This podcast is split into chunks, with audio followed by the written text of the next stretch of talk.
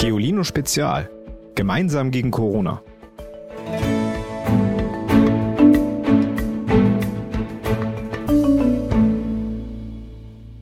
Sagt der Arzt zum Igel. Jetzt wird es gleich ein bisschen pieksen, denkt sich der Igel. Das wollte ich auch gerade sagen. Genau jetzt ist es euch hoffentlich passiert. Ihr habt ganz tief eingeatmet und die Luft wieder ausgestoßen und dabei sind euch Lachlaute entwichen und ihr habt gelacht. Lachen ist gesund und deshalb bekommt ihr von uns auch seit zig Folgen jedes Mal einen Witz serviert. Einmal haben wir ihn tatsächlich weggelassen und da gab es gleich Protest, nicht nur von meinem Opa, sondern auch von euch. Aber wieso lachen wir Menschen eigentlich über Witze? Und was ist das überhaupt? Humor? All das klären wir in dieser Folge. Wusstet ihr, dass jeder Lachlaut laut Statistik ungefähr eine Sechzehntel Sekunde lang ist? Ich habe versucht, das nachzustoppen, aber es ging nicht. Das ist so kurz, ich habe es nicht hinbekommen. Aber hört mal in euch rein, da ist nämlich noch mehr passiert, wenn ihr gerade so richtig abgebrochen seid über diesen Witz von Tronja. Wenn wir so richtig lachen, dann pocht nämlich unser Herz wie wild. Die Pupillen weiten sich, unsere Bauchmuskeln spannen sich an und das Zwerchfell hüpft. Mit etwa 100 Kilometer pro Stunde zischt die Luft aus der Lunge, also in dem Tempo, in dem Autos über die Landstraße brettern. Und das ist kein Witz. Wir lachen uns ja nicht umsonst im wahrsten Sinne des Wortes schlapp. Und während die Luft aus uns herausströmt, versetzt sie übrigens auch unsere Stimmbänder in Schwingung. Und das erzeugt dann eben diese Sechzehntel Sekunden Lachlaute. Und wenn davon ganz viele aneinander hängen, entsteht ein langes, schallendes Gelächter. Das alles weiß man, weil es sogar eine eigene Wissenschaft vom Lachen gibt, die Gelotologie. Ihr Begründer ist der Psychiater William F. Fry. Der hat im Jahr 1964 als erster die Auswirkungen des Lachens auf den Körper erforscht. Achtet mal drauf, ob ihr all das merkt, was ich euch gerade erzählt habe. Ich gebe euch noch mal Stoff. Linus schmeißt das Brot aus dem Fenster. Die Lehrerin fragt, war das mit Absicht? Darauf Linus, nein, mit Käse. Der war ganz gut, oder? Manche Witze sind spitze und wir lachen scheinbar spontan los. Aber während wir uns kringeln, hat der Witz schon einen weiten Weg hinter sich. Kreuz und quer durch unser Gehirn. Da drin arbeitet ein Humornetzwerk an unserer Erheiterung. Zunächst gelangt der Witz durch unsere Ohren in die für Sprache zuständigen Gebiete des Gehirns. Der linke Temporallappen, der so ungefähr auf Höhe über unserem linken Ohr liegt, erkennt, dass im Witz etwas nicht zusammenpasst oder besser, etwas Unerwartetes passiert.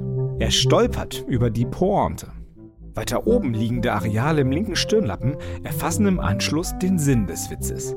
Bei echter Erheiterung werden die limbischen Gebiete unseres Gehirns angeknipst, also aktiviert.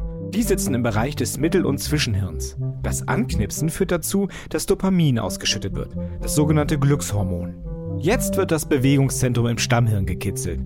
Über Nervenbahnen funkt es rund 80 Muskeln in unserem ganzen Körper an. Etwa die Gesichtsmuskeln, die Muskeln im Brustkorb, am Zwerchfell und weiter unten im Bauch. Und gibt den Befehl, laut lachen.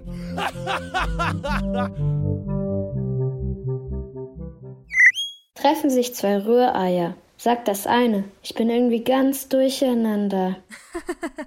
Wie man jemanden zum Lachen bringt oder einen guten Witz schreibt, das weiß René. Hallo, mein Name ist René und ich arbeite in Theatern und auf großen Bühnen und beim Fernsehen als Moderator, Comedian und Warm-Upper.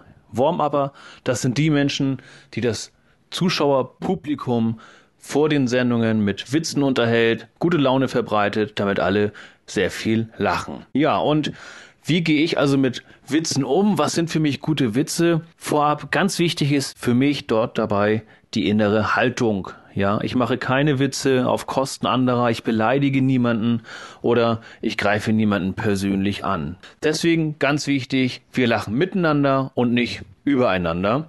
Und witzig ist das, was unerwartet kommt. Das heißt, wir denken schon weiter, wie es kommen wird, und dann schlägt das Ganze in eine ganz andere Richtung ein. Jeder scheint zu wissen, was kommt, und dann wird ganz anders abgebogen und Dementsprechend ist der Überraschungsmoment da. Das heißt, wenn ihr selbst mal einen Witz schreiben möchtet, schaut euch, was ist ein, eine Situation, die ihr kennt, wo jeder genau weiß, was passieren wird und dann muss genau was Gegenteiliges oder was ganz anderes passieren.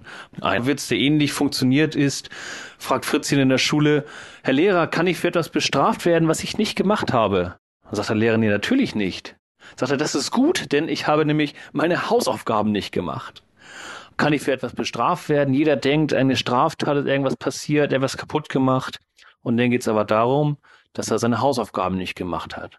Und so entstehen gute Witze und so werden wir immer wieder auf eine Fährte gebracht, die uns überrascht und die für uns dann witzig ist.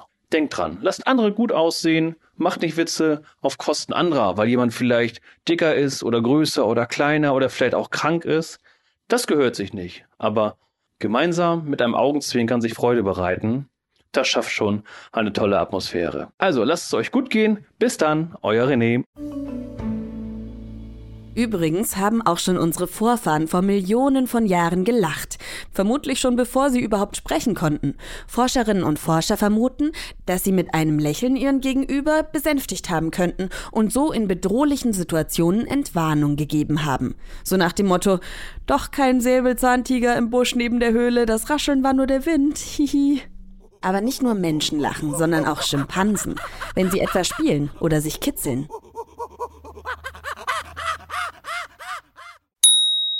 Apropos Kitzeln, dabei müssen wir garantiert lachen. Und das, obwohl das Zwicken und Kribbeln kaum jemand wirklich lustig findet. Aber trotzdem können wir es nicht unterdrücken, zu kichern. Manche Forschende glauben, dass das daran liegt, dass wir beim Kitzeln eigentlich aus purer Erleichterung lachen, weil wir bei einer unerwarteten Berührung nämlich erstmal mit einem gefährlichen Angriff auf unseren Körper rechnen und dann froh sind, wenn es gar keiner ist, sondern einfach eine Kitzelattacke. Andere Wissenschaftlerinnen und Wissenschaftler vermuten, dass es einfach ein Reflex ist, dass wir lachen. Also, dass wir uns quasi beim gekitzelt werden das Lachen nicht verkneifen können, ähnlich wie wir beim Zwiebelschneiden die Tränen nicht unterdrücken können. Wir und die Schimpansen sind übrigens nicht die einzigen kitzligen Wesen dieser Erde. Auch Ratten, Pferde und sogar Haie sind nachgewiesen kitzlig. Aber das ist euch bestimmt auch schon aufgefallen. Wenn wir uns selbst kitzeln, passiert gar nichts. Das liegt anscheinend daran. Schon in dem Moment, in dem wir uns entscheiden, uns zu berühren, gibt das Kleinhirn eine Entwarnung an den, Achtung, kompliziertes Wort, somatosensorischen Kortex. Das ist die Hirnregion, in der die Tastempfindungen verarbeitet werden und in der Forschende das Zentrum für Kitzligsein vermuten.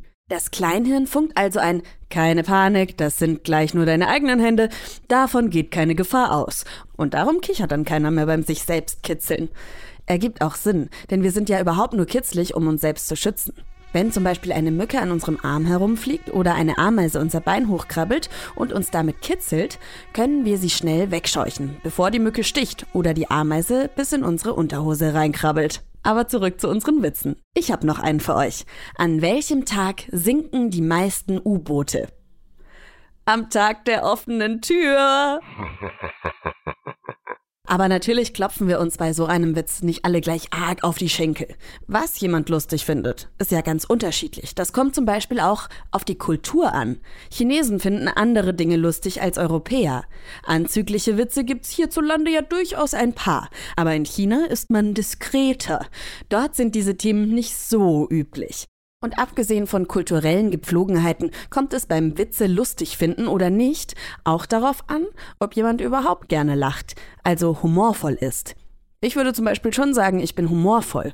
Humorwissenschaftlerinnen und Wissenschaftler sagen nämlich, humorvolle Menschen lachen gern, auch über sich selbst, und sie bringen andere zum Lachen. Und sogar wenn es humorvollen Menschen schlecht geht, haben sie eine gelassenere Haltung als andere. Aber selbst wenn ihr humorvoll seid und ich auch und wir auch aus derselben Kultur kommen, heißt das nicht, dass wir über die gleichen Gags lachen. Für manche Witze braucht man zum Beispiel Vorwissen, um sie überhaupt zu verstehen. Wenn jemand nicht weiß, was ein U-Boot ist, dann kann er auch nicht über meinen U-Boot-Witz lachen. Und es kommt auch auf das Alter an. Erwachsene lachen über andere Sachen als Kinder. Ganz junge Kinder lachen sich zum Beispiel schon über den falschen Gebrauch eines Alltagsgegenstandes kaputt.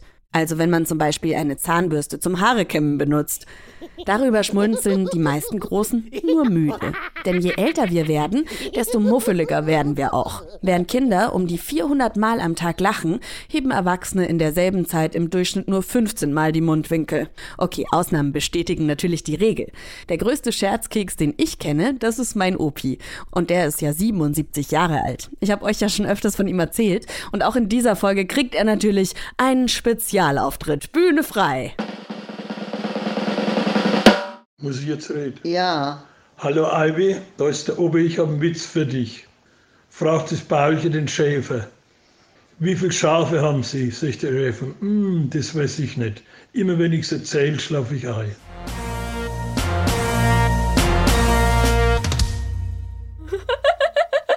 Ach ja, der Opi.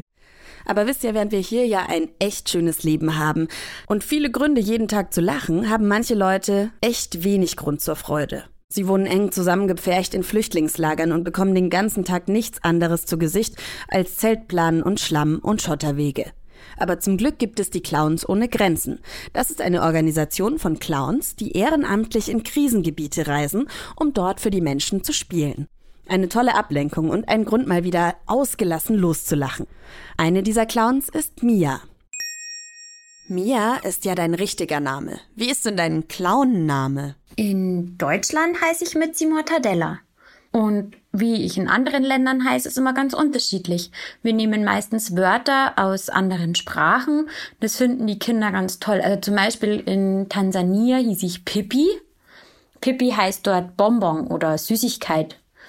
Ähm, oder in Rumänien, da hieß ich Roschu, das heißt rot. Und das kommt immer so ein bisschen drauf an, welches Stück wir dort spielen und welchen Inhalt es hat. Genau, da ging es zum Beispiel um Farben. Drum Roschu wie rot. Und ein Clown hat einen anderen Namen, weil man in eine andere Rolle schlüpft. Also ich bin dann da nicht als Mia auf der Bühne, sondern als Mitzi Mortadella. Oder als Pippi oder als Roschu. Und was sind die Clowns ohne Grenzen? Die Clowns ohne Grenzen sind ein Verein und wir schicken Künstler, also vor allen Dingen Clowns, Artisten und Musiker in alle Länder dieser Welt, wo es Leute gibt, die sonst nicht so viel zu lachen haben und denen es gut tut, wenn mal jemand vorbeikommt und sie wieder richtig zum Lachen bringt. Und wo warst du als Clown schon überall? Also wir waren schon in ganz vielen Ländern. Ich persönlich war in Deutschland viel unterwegs in Einrichtungen für Menschen, die halt nach Deutschland geflüchtet sind. Ich war in Rumänien und ich war in Afrika, also genauer gesagt in Tansania. Mm, und andere Clowns waren zum Beispiel schon im Irak, im Iran, in Senegal, in Nepal, in Russland, in Sri Lanka. Wir waren in Peru, wir waren in Israel, wir waren in Syrien und in Kenia, in Burkina Faso, in Jordanien, in Kambodscha, Mm, in Dominika, mm, in Bolivien, in Albanien, in der Ukraine, in Namibia, in Georgien, in Indien, in der Türkei. Hm. Und jetzt habe ich garantiert irgendwas vergessen. Aber ihr merkt schon, wir waren echt schon in total vielen Ländern. Und was habt ihr vor Ort dann dort gemacht? Ja, also wir gehen dort in Flüchtlingslager oder in Waisenhäuser, in Schulen, in Kindergärten, hm, je nachdem, und bringen die Leute zum Lachen. Meistens machen wir das mit einem Clownsstück. Und meistens sind wir dort entweder zu zweit oder zu dritt oder zu viert. Also alleine fährt niemand dahin. Und dann, ähm, genau, beginnt die Show bei so einer Clowns-Show sitzen dann ganz, ganz viele Leute um uns rum oder stehen um uns rum und schauen uns zu, wie wir gegenseitig uns ein bisschen ärgern oder necken, äh, wie wir zaubern und ähm, stolpern und das gibt ganz viele Lacher. Aber wir spielen nicht nur Clownsstücke, wir machen zum Beispiel auch Workshops dort. Also Workshops heißt, dass ähm, wir uns mit anderen Leuten treffen und denen Sachen beibringen, zum Beispiel Zirkuskünste aber auch wie man Clown spielt. Und das soll die Leute einfach auf andere Gedanken bringen. Weil oft ist ihnen ganz schön langweilig, wenn die da zum Beispiel in so einem Flüchtlingslager sitzen und den ganzen Tag nichts zu tun haben. Und da ist es schön, wenn sowohl groß als auch klein einfach mal wieder was zu tun hat und richtig was zu lachen. Gibt es da Erlebnisse, die dir ganz besonders in Erinnerung geblieben sind? In Deutschland haben wir mal in einem in einem Haus für Menschen gespielt, die gerade erst in Deutschland angekommen sind, die auf der Flucht waren. Und wir haben einen Zaubertrick gemacht und am Ende kam aus einer zerrissenen Zeitung, die haben wir wieder ganz gezaubert und stand stand auf der Zeitung herzlich willkommen. Und jemand hatte das einem alten Opa aus Syrien übersetzt und der war so gerührt, dass er anfangen musste zu weinen. Und alle seine Kinder und Enkelkinder, die um ihn herumgesessen sind, die fanden das so toll, dass alle aufgesprungen sind und getanzt haben und mit uns gelacht haben und das war wirklich ein ganz, ganz besonders bezaubernder Moment für mich. Was ganz was Besonderes ist es auch, wenn man in Ländern unterwegs ist, wo Kinder oder Familien einfach wirklich schlimme Sachen erlebt haben und einem hinterher die Mitarbeiter oder die Eltern von den Kindern sagen, wow, jetzt bei der Clowns Show hat das Kind mal wieder richtig gelacht. Aber es ist auch wirklich schön zu sehen, wenn man sieht, wie die Kinder oft gebannt nach hinten schauen und man sich denkt, was machen die? Warum schauen die nicht zu uns? Nee, die drehen sich um und schauen, ähm, wie Mama und Papa lachen, weil das für die einfach ganz was Tolles ist, Mama und Papa auch mal wieder so richtig herzhaft lachen zu sehen. Also in einem Flüchtlingslager wurde zum Beispiel in einem Team mal gesagt, bevor ihr gekommen seid, haben die Kinder Krieg gespielt und jetzt spielen sie Clown. Und das ist genau der Grund, warum wir auf der ganzen Welt umherreisen und Kinder zum Lachen bringen wollen. Lachen die Kinder in anderen Ländern über andere Sachen als die Kinder in Deutschland? Zum Beispiel ist es was anderes, wenn ich in Deutschland als Clown einen anderen in Tiere verzaubere, dann kann ich da sowas nehmen wie ein Schwein oder einen Bären. Das finden Kinder bei uns lustig. Aber wenn man in Rumänien ist und die Kinder dort wirklich im Wald noch wilde Bären haben oder im Dorf gibt es ein Schwein, das da frei rumläuft dann fürchten sich die Kinder und dann nehmen wir wirklich lieber andere Sachen. Also das gibt dann in Rumänien keinen Grund zum Lachen, sondern eher Angst zur Furcht. Da muss man sich immer gut informieren, was lustig ist und was nicht. Und dann auch gut aufpassen und sich an die kulturellen Gegebenheiten anpassen. Also man kann sagen, Humor ist eine universelle Sprache, die man auf der ganzen Welt spricht. Lachen und Lächeln, das gibt's überall. Und jetzt noch mein Basteltipp für euch. Damit ihr nicht immer nur euer ödes Gesicht im Spiegel sehen müsst und auch mal was zu lachen habt, habe ich hier noch meinen kleinen Basteltipp. Bastelt ein Umblätterbuch mit witzigen Gesichtern. Das ist jetzt ein bisschen schwer zu erklären, deshalb schaut einfach auf www.geolino.de vorbei. Aber im Endeffekt ist es dreigeteilt und ihr könnt so quasi Augen austauschen und die Nase austauschen und so immer neue Gesichter entstehen lassen. Was ihr dafür braucht, ist einen festen Pappkarton, buntes Papier, Tesafilm, drei Ringbinder, Schere, Locher, Stifte und Klebstoff. Und natürlich gibt's zum Schluss heute, weil wir ja über Lachen sprechen, eine extra Portion Witze. Der Außerirdische fragt den Menschen, was sagt ihr eigentlich zu einem Laternenfall? Der Mensch sagt, wir sagen Laternenfall. Und ihr? Wir sagen nichts. Wir gehen einfach an ihn vorbei. Erzählt ein Schüler einem anderen. Heute haben wir im Deutschunterricht gelernt. Ich gehe, du gehst, er geht, wir gehen, ihr geht, sie gehen, Weißt du, was das bedeutet? erwidert der andere Schüler. Ja, dass wohl alle weg sind. Alle aus meiner Klasse sagen, das ist lustig. Aber das stimmt nicht. Hier ist der Beweis. Baum.